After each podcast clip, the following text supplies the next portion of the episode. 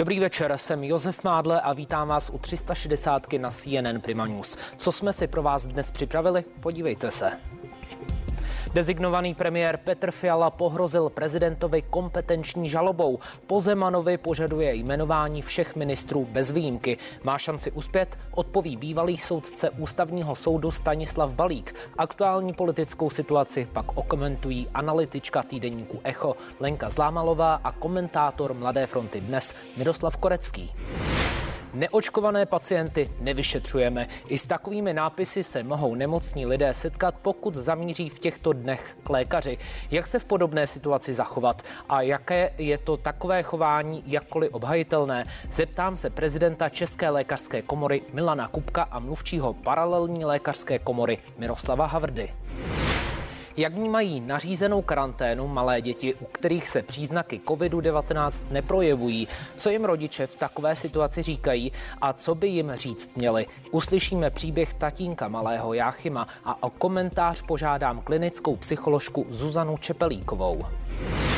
Ke koronaviru se vyjadřují odborníci napříč obory a jejich názory se často výrazně liší. Co lze považovat jen za odlišný názor a co už je lež? To jsou otázky na datového analytika a majitele společnosti Semantic Visions Františka Vrabela.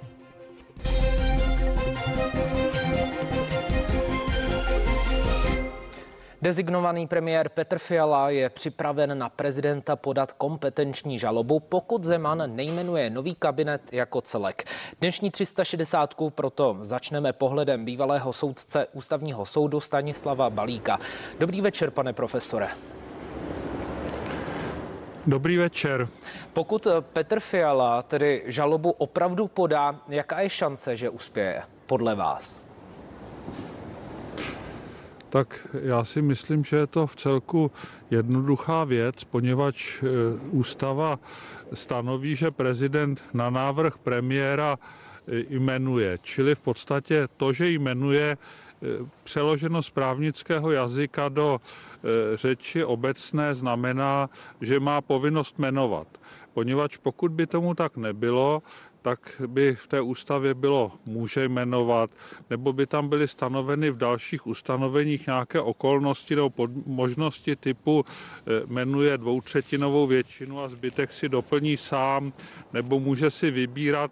Nic takového tam není, čili vlastně to, že je tam napsáno jmenuje, zakládá povinnost, je to kogentní ustanovení a tím pádem si myslím, že eh, ten úspěch eh, pana dezignovaného premiéra je v celku na snadě.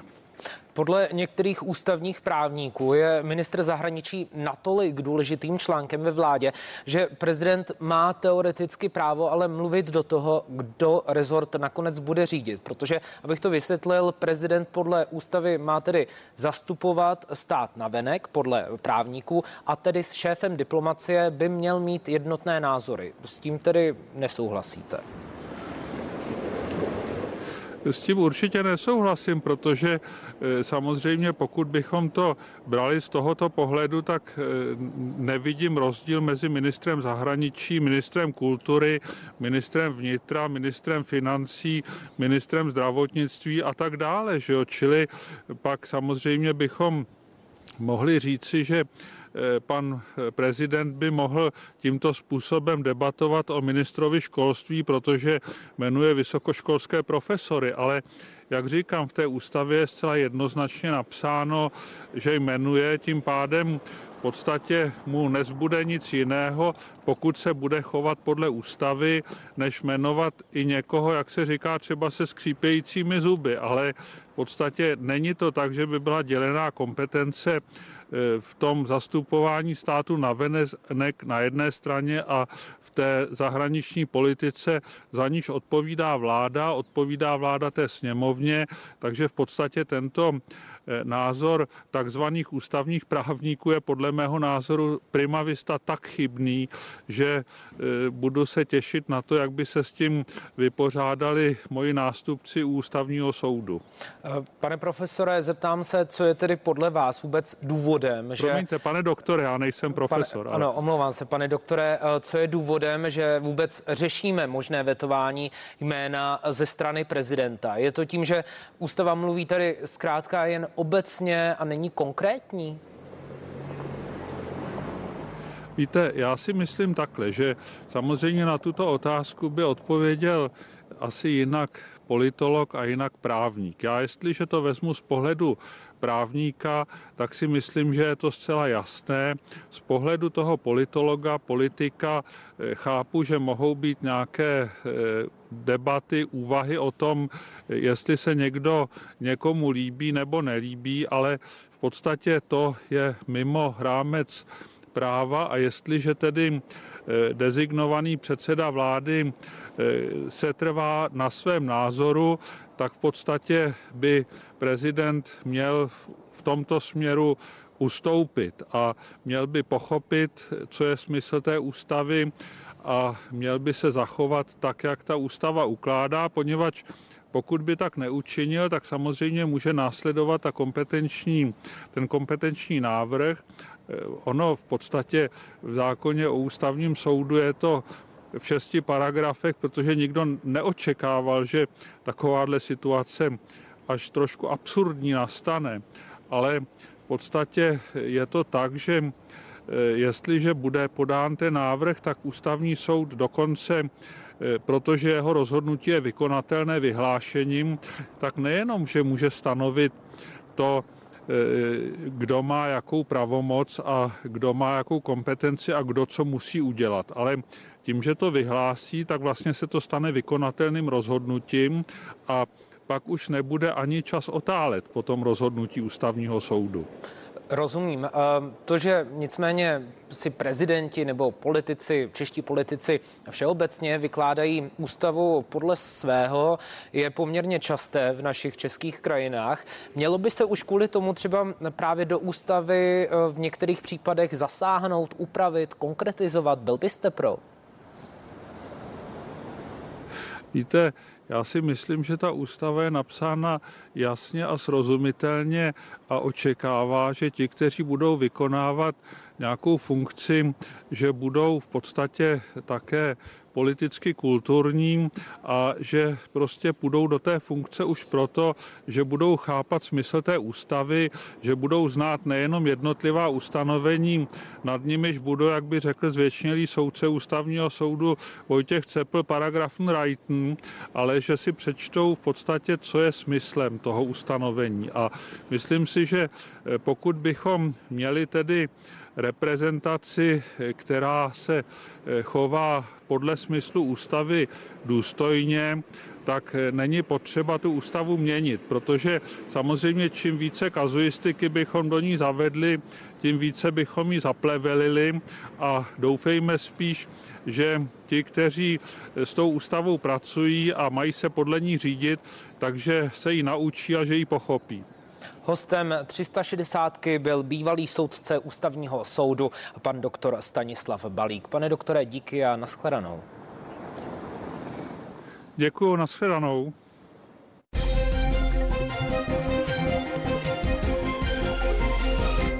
A my pojďme na další téma. Neočkované pacienty nevyšetřujeme, neočkovaní rodiče nevstupujte do čekárny pediatrické ordinace. I s takovými nápisy se mohou nemocní lidé setkat, když zamíří právě v těchto dnech k lékaři.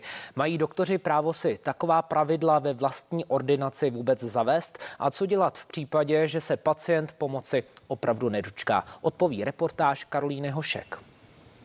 Docent Zlatohlávek odmítá vyšetřit neočkované pacienty. Pouze pošleme elektronický recept. Mám stejná práva jako vy. Tento varovný leták podepsaný lékařem z covidového oddělení vysel tady na třetí interní klinice Všeobecné fakultní nemocnice v Praze. Ta už ho prý ale dala odstranit. Já si myslím, že to není nic důležitého a jestli to chce někdo řešit z pacientů, tak eh, to máme ombudsmana, takže se můžou obrátit na ombudsmana. V této chvíli, kdy všichni lékaři a se potýkají prostě s útokama zvenčí, tak my už nechceme vůbec tenhle ten bulvár jet. S panem doktorem se to nějak řešilo nebo neřešilo? No, to je tady interní záležitost. Podle nemocnice prý ale v praxi vyšetření nikomu odmítnuto nebylo. Podobný leták se objevil i v pediatrické ordinaci v Bystřici. Ten pro změnu vyzýval neočkované rodiče, aby nevstupovali do čekárny. Děti jsou častým bezpříznakovým přenašečem tohoto onemocnění a tak jsem se rozhodla tímto způsobem zabránit nákaze neočkovaných rodičů v mé ordinaci a snad trochu předejít dalšímu šíření mezi zdravou populací. Bohužel moje snaha byla špatně pochopena. Určitě by samozřejmě měl ošetřit neočkovaného, to jako to samozřejmě, protože je to člověk jako člověk. Že to je špatně. Názor můžou mít jakýkoliv, ale ošetřit by měli. Oni mají práce, kde nevědí, kde jim hlava stojí. Jo. A mají ještě lidi, kteří jsou na ně sprostý, si to mají nechat líbit. Ono zase s tou Hippokratou přísahou se nesmí tak moc mrhat. Si myslím, že by lidi měli být víc solidární vůči doktorům, kteří za to, co se tady děje, vůbec nemůžou. V našem pořadu k věci se dnes proti podobnému jednání vymezil i ředitel Motolské nemocnice. Bohužel, byť si o těch lidech můžete myslet, co chcete, tak je prostě nepřípustné odmítnout ošetření. To opravdu nejde, je to v rozporu s lékařskou etikou. Za určitý okolností je možné, aby nemocnice požadovala eh, provedení testu. Eh, některé to dokonce přímo nabízejí. Odmítnutí péče je možné řešit u zdravotní pojišťovny, vedení zdravotnického zařízení anebo etické komise České lékařské komory. No a jaké máte zkušenosti vy? Napište nám na e-mail zprávy zavináč iprima.cz. Karolína Hošek, CNN Prima News. A právě na toto téma diskutovat dnes budou Milan Kubek, prezident České lékařské komory, kterého zdravím na dálku. Hezký večer. Dobrý večer vám všem divákům. A také Miroslav Havrda, mluvčí paralelní lékařské komory, který je se mnou ve studiu. I vám hezký večer. Pěkný večer. Pane prezidente, začnu uh, s otázkou u vás. Máte pro takové kastování pacientů, jaké jsme byli svědky právě v předchozí uh, reportáži, pochopení? Ze strany lékařů? Tak eh, samozřejmě lékaři jsou profesionálové a léčí každého, každý dostává takovou péči, jakou jsme schopni mu poskytnout. Samozřejmě to, co si lékaři myslí, eh, to je jiná věc, ale eh, samozřejmě ošetří každého, to je nepřijatelné. Na druhou stranu je naprosto nepřijatelné, co si někteří pacienti v současnosti dovolují a lékař má právo vyžadovat, aby byl dodržován vnitřní řád daného zdravotnického zařízení a aby se pacienti podle toho chovali. Samozřejmě základem eh, vztahu mezi lékařem a pacientem je důvěra. Pokud ta důvěra zde není, tak je vždycky nejlepší, když pacient si zvolí nějakého jiného lékaře, kterému může, eh, může důvěřovat. To je standardní postup. Takže máte pochopení právě pro tyto lékaře, kteří nechtějí vpustit pacienty, neočkované pacienty eh, do své ordinace? Tady to, to není otázka pochopení či nepochopení. Prostě lékař eh, musí poskytnout péči každému, eh, to je jednoznačné a každý pacient je povinen respektovat vnitřní řád zdraného zdravotnického zařízení a pokud nemá důvěru k danému lékaři, tak je nejlepší, aby si našel lékaře jiného. Kdybychom neléčili e, pacienty neočkované, tak v současnosti by nemocnice a ta jejich covidárie byla prakticky prázdná, protože z drtivé většiny tam leží právě pacienti neočkovaní. E, takže mě mrzí, že jsou zdravotníci v poslední době terčem takových útoků. My za to opravdu nemůžeme. Eh, my jsme epidemii eh, nezavinili, my se pouze snažíme řešit důsledky té nezvládnuté epidemie. Eh, lékaři a sestry v nemocnicích a ostatní zdravotníci bojují za to, aby ty následky byly co nejmenší, ale situace je opravdu mimořádně vážná. Stále nám umírá více než 100 lidí denně. COVID-19 je v současnosti druhou nejčastější příčinou eh, úmrtí. My víme, že nás čekají eh, pekelné Vánoce a všichni samozřejmě víme, že důvodem, proč se tak stalo, je to, že se bohužel velká část našich spolupčanů nenechala včas eh, naočkovat. To je ten rozdíl proti těm předcházejícím vlnám epidemie, kdy jsme neměli očkování a skutečně neexistovala žádná ochrana. Teď ta ochrana existuje a z nepochopitelných důvodů ji část občanů odmítá a poté tedy zahlcuje zdravotnická zařízení. A navíc někteří z nich ještě jsou sprostí a arrogantní na zdravotníky, kteří opravdu za nic nemohou a dělají, co mohou. My se k tomu ještě samozřejmě dostaneme. Pane Havrdo, otázka na vás. My jsme slyšeli, že eh, vlastně eh, pacienti eh, mají, mají vlastně jakýmsi způsobem dodržovat vlastně pravidla řád jednotlivých lékařských zařízeních. Je to tedy pochopitelné, ty nápisy, které teďka někde můžeme naleznout? Takhle není to pochopitelné z úst eh, prezidenta ČLK, jde o šílený alibismus.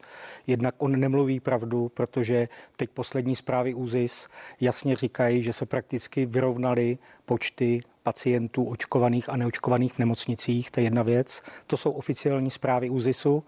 Další věc, já na základě toho, co jsem tady slyšel, nestačím se divit. Já se ke svým pacientům chovám velmi slušně a všichni pacienti se chovají ke mně slušní také. To znamená takové ty stížnosti, že někdo se k někomu chová neslušně, já tomu nerozumím, protože já říkám, jak se do lesa volá, tak se z lesa uzývá. A na základě toho, co jsem viděl i u vás v televizi, kde teda byly cedule, že lékaři léčí jenom očkované, tak já mám cedulku na, na svých vratech, že léčím očkované i neočkované pacienty, protože ti lidé se mě ptali, jestli vůbec vezmu neočkovaného pacienta. Já jsem měl dneska tři neočkované pacienty. A je potřeba vůbec taková to tady v dnešní době tabulka, kde říkáte, No je, no je protože, protože ti lidé jsou zmatení, protože když slyší, čtou, že lékaři neléčí neočkované pacienty, tak já si myslím, to je na odebrání lékařského diplomu. Pane eh, prezidente, eh, otázka na vás. Slyšeli jste, slyšel jste pana Havrdu, je to prý od vás eh, alibismus a vlastně lékaři, lékařům, kteří se takto chovají k pacientům a kteří kastují, těm by měl být odebrán lékařský titul. Tak co na diplom, to diplom. Pardon, diplom. Tak pan doktor Havrda jako eh, lídr eh, krajně pravicového hnutí Trikolora Svobodní v Královéhradeckém kraji to samozřejmě vidět nemusí, ale já jako prezident lékařské komory musím upozornit na to, že nikomu nemůžete odebrat diplom. Eh, diplom získává člověk tím, že vystudoval vysokou školu. Může soud uložit třeba zákaz výkonu povolání. Může Česká lékařská komora lékaře vyloučet, ale diplom nikomu vzít nemůžete. Já jsem bych ještě využil této příležitosti k tomu, abych uklidnil veřejnost, že neexistuje žádná paralelní lékařská komora, Opravdu je zde lékařská komora zřízená zákonem, která združuje 57 tisíc lékařů. A to, že pár excentriků se nazve paralelní lékařská komora, to skutečně nic neznamená. A já opravdu nevidím žádný důvod, proč by měly být na dveřích ordinacích nějaké cedulky segregující lidi tu na tu eh, či na druhou stranu. Já žádnou takovou cedulku na dveřích nemám. Nevím, proč si pan doktor Havard na takovou Pane prezidente, ale vy jste prezident České lékařské komory a několik lékařů, sami jsme to viděli, natočili je to na sociálních sítích, tak takové cedulky mají, že ošetří pouze očkované, uh, očkované pacienty. Tak co s těmito lékaři vy jako prezident České lékaři, uh, lékařské komory chcete dělat? Můžou, uh, může jim hrozit nějaké sankce? Nějak, hrozí jim něco? Tak já jsem ty cedulky viděl dvě, viděl jsem je prostřednictvím internetu a kdybyste tu věc tak nerozmazávali, tak by byl, tak by byl klid protože opravdu zdravotníci neví, kde jim hlava stojí a bohužel jsou terčem nejrůznějších útoků a provokací. Mě to strašně mrzí, my opravdu děláme, co můžeme. E, těch případech nic nevím. Pokud se někdo chce obrátit na Českou lékařskou komoru se stížností, nech tak učiní. Naše disciplinární orgány budou samozřejmě celou záležitost prošetřovat, tak jako prošetřujeme vždycky a e, nějak zhodnotí, nějak rozhodnou. To není otázka na mě. Pro mě otázka legitimní je, jestli mohou lékaři eh, neošetřovat eh, některé pacienty a to rozhodně tedy nemohou a také to nedělají. Byť samozřejmě i lékař je člověka má právo si myslet, co chce, ale je profesionál a musí se tedy starat o každého. A váš osobní názor, co jim tedy může povinné. hrozit v případě, že k vám dorazí takováto stížnost, stížnost na Českou lékařskou komoru? To já nevím, nechci toto, nechci toto předjímat. Důležité je, jestli je nějaký pacient poškozen či není. Různé excentrické cedulky, ať už je má na dveří doktor Havrda nebo někdo jiný, jsou jedna věc, ale důležité je ten skutečně faktický výkon, výkon povolání. To znamená, pokud tam některý pacient byl poškozen, nedostalo se mu e, péče, tak nechce na komoru obrátí a podle závažnosti toho provinění to disciplinární orgány posoudí. Ale to není otázka na mě. Tady se stále směšuje to, že e, já mám někoho vylučovat z komory, já mám něco rozhodovat. Lékařská komora je velká organizace zřízená zákonem a tím zákonem se také řídí. A my máme rozdělené kompetence. Toto jsou kompetence revizních komisí a případně, že ty si zjistí, že mohlo dojít k nějakému pochybení, tak to předávají k řešení příslušné čestné radě, což je takový lékařský soud. Je to obdobné, jako kdybyste po ministrovi spravedlnosti chtěli, aby rozhodl v tom, kterém soudním sporu. To prostě mu nenáleží a on do takových sporů samozřejmě ani zasahovat nemůže. Ale já bych chtěl ještě využít toho vašeho zájmu o celou věc k tomu, abych požádal všechnu veřejnost, aby se chovali ke zdravotníkům slušně, protože to, čeho jsme poslední dobou svědky a co se, jak se děje, to nemá v této zemi obdoby, to se nikdy nedělo ta míra agresivity, zprostoty a ulváctví, které jsou zdravotníci vystaveni. Víte, my nepotřebujeme, aby nám lidé tleskali tak jako před rokem, ale my chceme, aby... Pane prezidente, já vás přeruším. Elementární slušnost. S dovolením tedy eh, přidám slovo eh, panu Havrdovi, který chtěl na vás reagovat. Tak slyšel jsem pět minut, hezký monolog. Děkuji panu prezidentovi ČLK za politické školení. Tady vidíte vlastně, jak tento prezident naší komory lékařské spolitizoval tuto organizaci od jaksi naší lékařskou. Eh, chtěl bych povědět, jakože jeho urážky mě já jsem, nejsem tady od toho, abych, abych se rozčiloval. Já jsem tady vstřícný člověk. Ve své podstatě eh, paralelní lékařská komora je názorová platforma lékařů, řádných členů České lékařské komory a my máme pouze jiný názor než pan prezident Kubek. My ho opakovaně vyzýváme k odborné diskuzi. Tady mám úplně nový materiál z Ameriky, který velice spochybňuje kvalitu očkování firmy Pfizer a my žádáme Českou lékařskou komoru o odbornou diskuzi na půdě České lékařské komory. Akorát pan prezident Kubek prostě tam zamknul a naši, naši, naši budovu, kterou jsme si zaplatili z našich peněz, tak nám nechce odemknout. Já ještě doplním, že my jsme čtyři mluvčí a my podporujeme deklaraci lékařů k nátlaku na očkování, kterou podepsalo dneska 1655 lékařů. Pane Havrdo, a vy a nechápete, to je obrovská nebo skupina lidí. Ne, nerozumíte právě lékařům, kteří jsou frustrovaní celou tou situací. Uh, už dva roky vlastně se snaží ošetřovat pořád dokola lidi, uh, lidé umírají, tak nerozum, nebo nechápete, té frustr, ne, Eh, nechápete tu frustraci, že zkrátka se snaží bojovat i těmi cedulkami očku, nebo um, budeme léčit pouze očkovat. Takhle to nejde. Takhle to prostě nejde, já jenom se omlouvám za to odebrání diplomu. Já jsem to myslel, aby to pochopili obyčejní lidé, že toto skutečně už je bahno, jak si dno lékařského stavu a do toho bychom se vůbec neměli dostat. A to, že prostě dneska jsou přeplněné jípky, tak na to jsme měli 15 let a na to jsme měli mnoho času a hejtmaní a ministerstvo zdravotnictví po první covidové vlně mělo spoustu času, aby ty jípky navýšili, protože nemocnice, ty máme, máme prázdná lůžka, přístroje, ty si koupíme, na ty si půjčíme, ale na lékaři na ty jsme se vykašlali.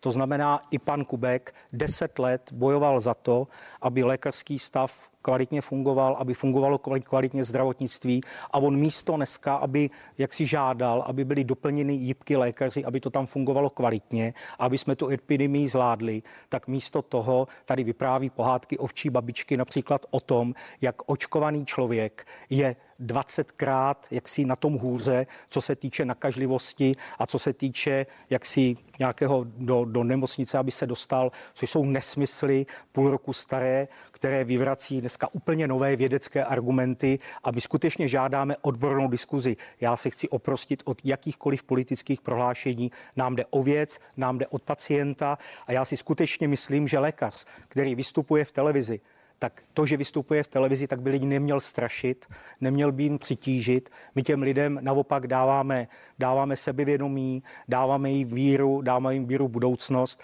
a snažíme se jim pomáhat. Proto my s těma pacientama nemáme žádné potíže. Pane prezidente, tak eh, jak vy reagujete na tato slova? Mm, I to strašení neměli by lékaři spíše tedy pacienty vybízet, eh, motivovat a dávat jim tu víru, jak říkal pan eh, Havrda? A k čemu je máme vybízet? My je vybízíme k tomu, aby využili ten prostředek, který je nejlepší k tomu, aby si snížili riziko onemocnění. Máme očkovací látky, které snižují riziko onemocnění dvou a půlkrát, které snižují riziko hospitalizace pět a půlkrát a riziko závažného průběhu smutností hospitalizací na JIPu osmkrát. Co jiného by si pan doktor Havrda přál? Prostě on hovoří o odborné diskuzi, ale odmítá respektovat ta úplně základní fakta. Prostě nemá cenu diskutovat s někým do nekonečna o to, jestli je země kulatá nebo je země placatá. Ta deklarace, kterou pan Havrda zmiňuje, je napsaná poměrně mazaně. Ona splácává páté přes deváté například takové lži, že vakcíny třeba od firmy Pfizer nejsou řádně registrované, eh, že byly končeny studie, ty vakcíny jsou samozřejmě registrované, firmy jsou pouze v zájmu bezpečnosti eh, pacientů povinny ještě do konce roku 2023 sledovat osud všech těch eh, naočkovaných lidí, je zájmu bezpečnosti lidí. Ta deklarace se vymezuje proti povinnému očkování dětí, ale povinné očkování dětí zde nikdo nechce. Eh, Česká lékařská komora i představenstvo na doporučení vědecké rady komory, kde jsou odborníci, eh, požaduje povinné očkování pro zdravotníky, zaměstnance v sociálních službách a další profesní skupiny. A vyzýváme politiky k tomu, aby urychleně připravili povinné očkování pro všechny osoby, starší 18 let, které nemají kontraindikaci pro toto očkování, protože právě to očkování těmto lidem může zachránit život. Takže eh, rozumíte, tady těžko můžete do nekonečna diskutovat o něčem, co jasně známe. A to není diskuze Ubek versus Havrda. Havrda tomu nerozumí, Ubek tomu taky nerozumí.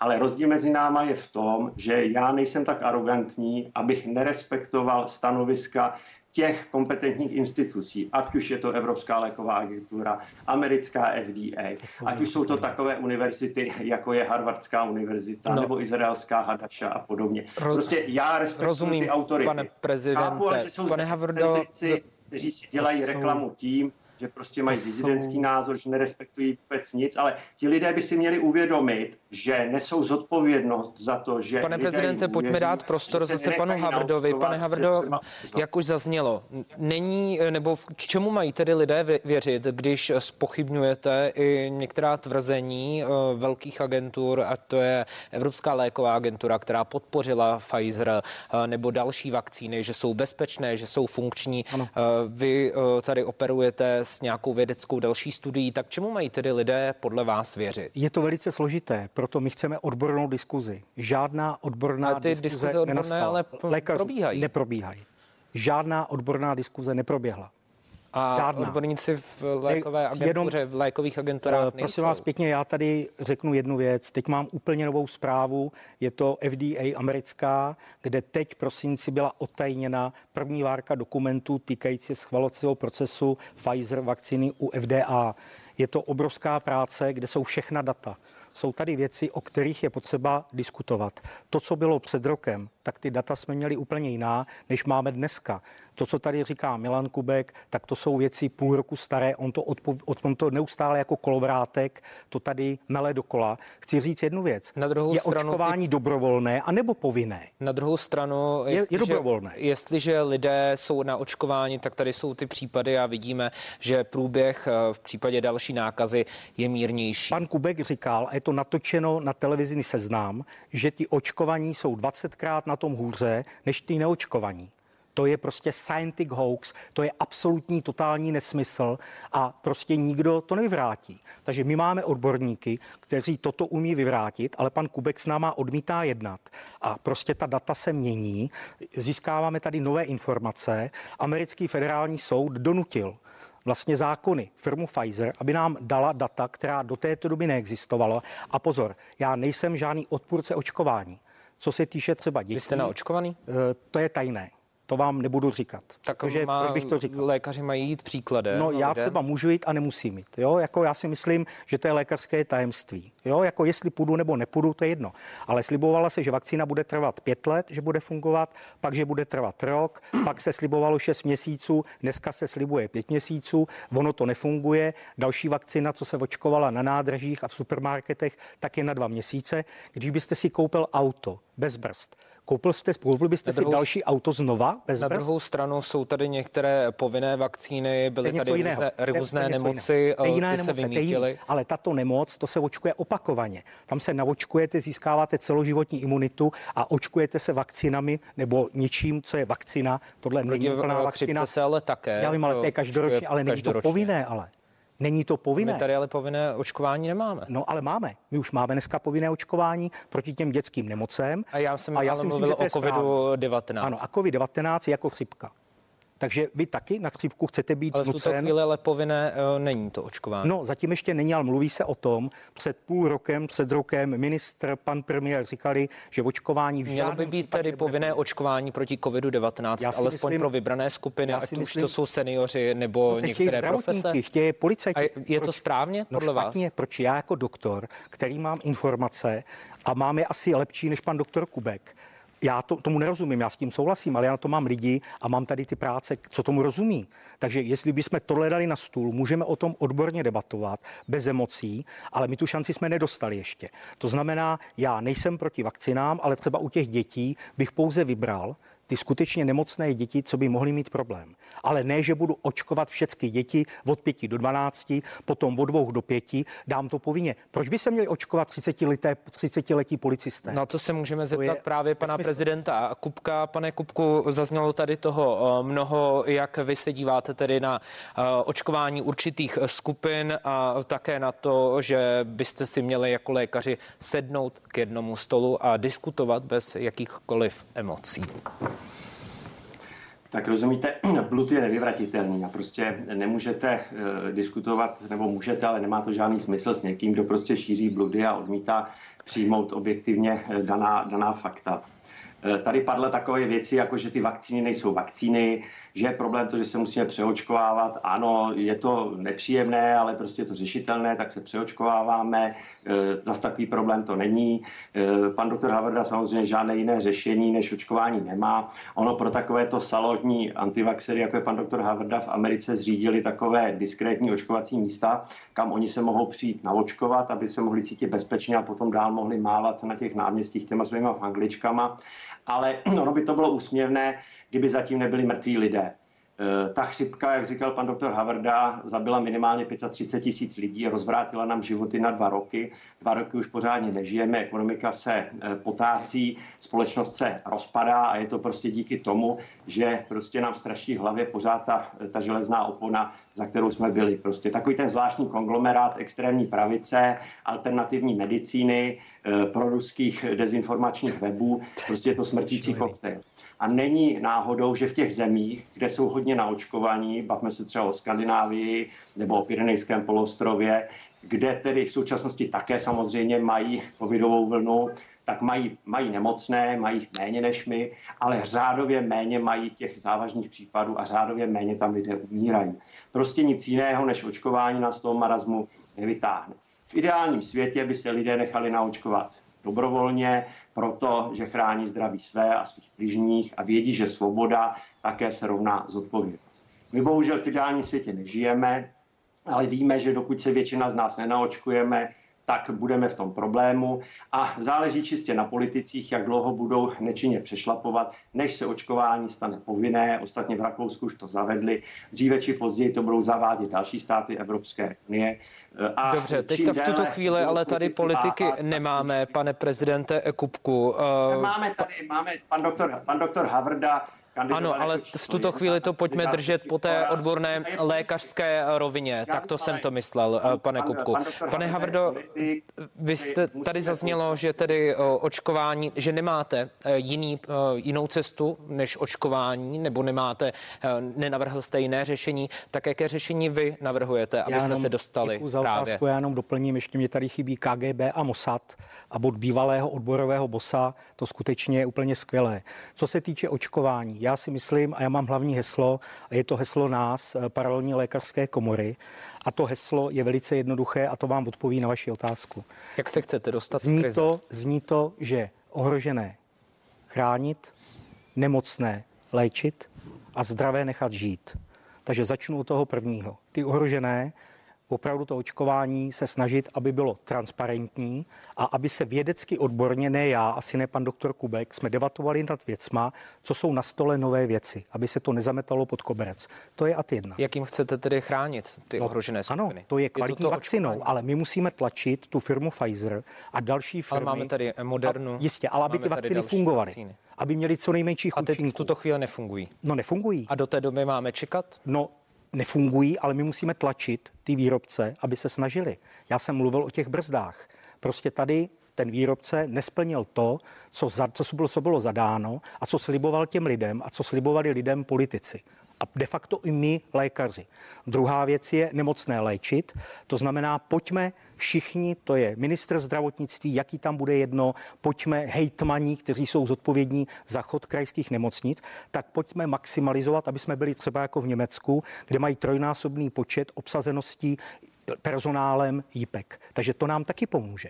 No a pojďme s těma lidma hrát čistou, férovou hru, nevymýšlejme blbosti, pojďme na to s rozumem a pojďme ty lidi podporovat, ať se snaží co nejvíc s tím virem bojovat. Ten virus tady bude čím víc tady budeme hloupnout, čím víc tady budeme mít takovýhle strašiče, jako je pan doktor Kubek a pan doktor Flegr, Flegr, tak ve své podstatě oni, když jsou v televizi, tak vám ti důchodci umřou, jakým protože způsobem, se vylekají. Jakým Takže způsobem byste v tuto vyděšení. chvíli, jestliže říkáte, že eh, vakcíny nefungují, tak jakým způsobem byste teď v tuto chvíli ochránil ohrožené skupiny? První věc je, musíme diskutovat o těchto věcech.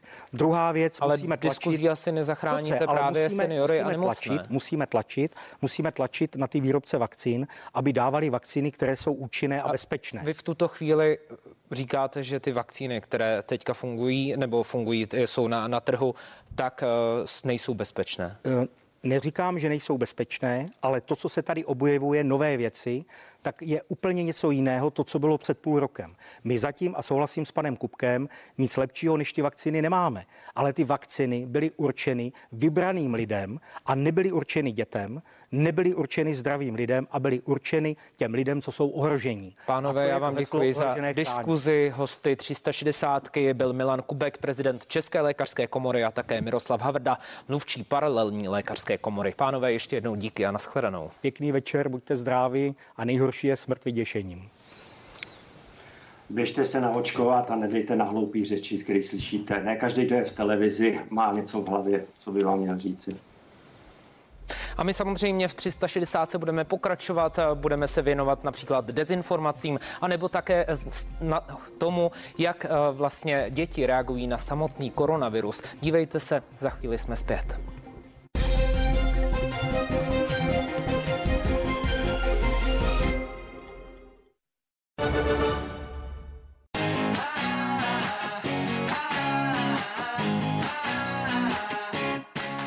Všechny naše dobroty najdeš na www.bigboy.cz.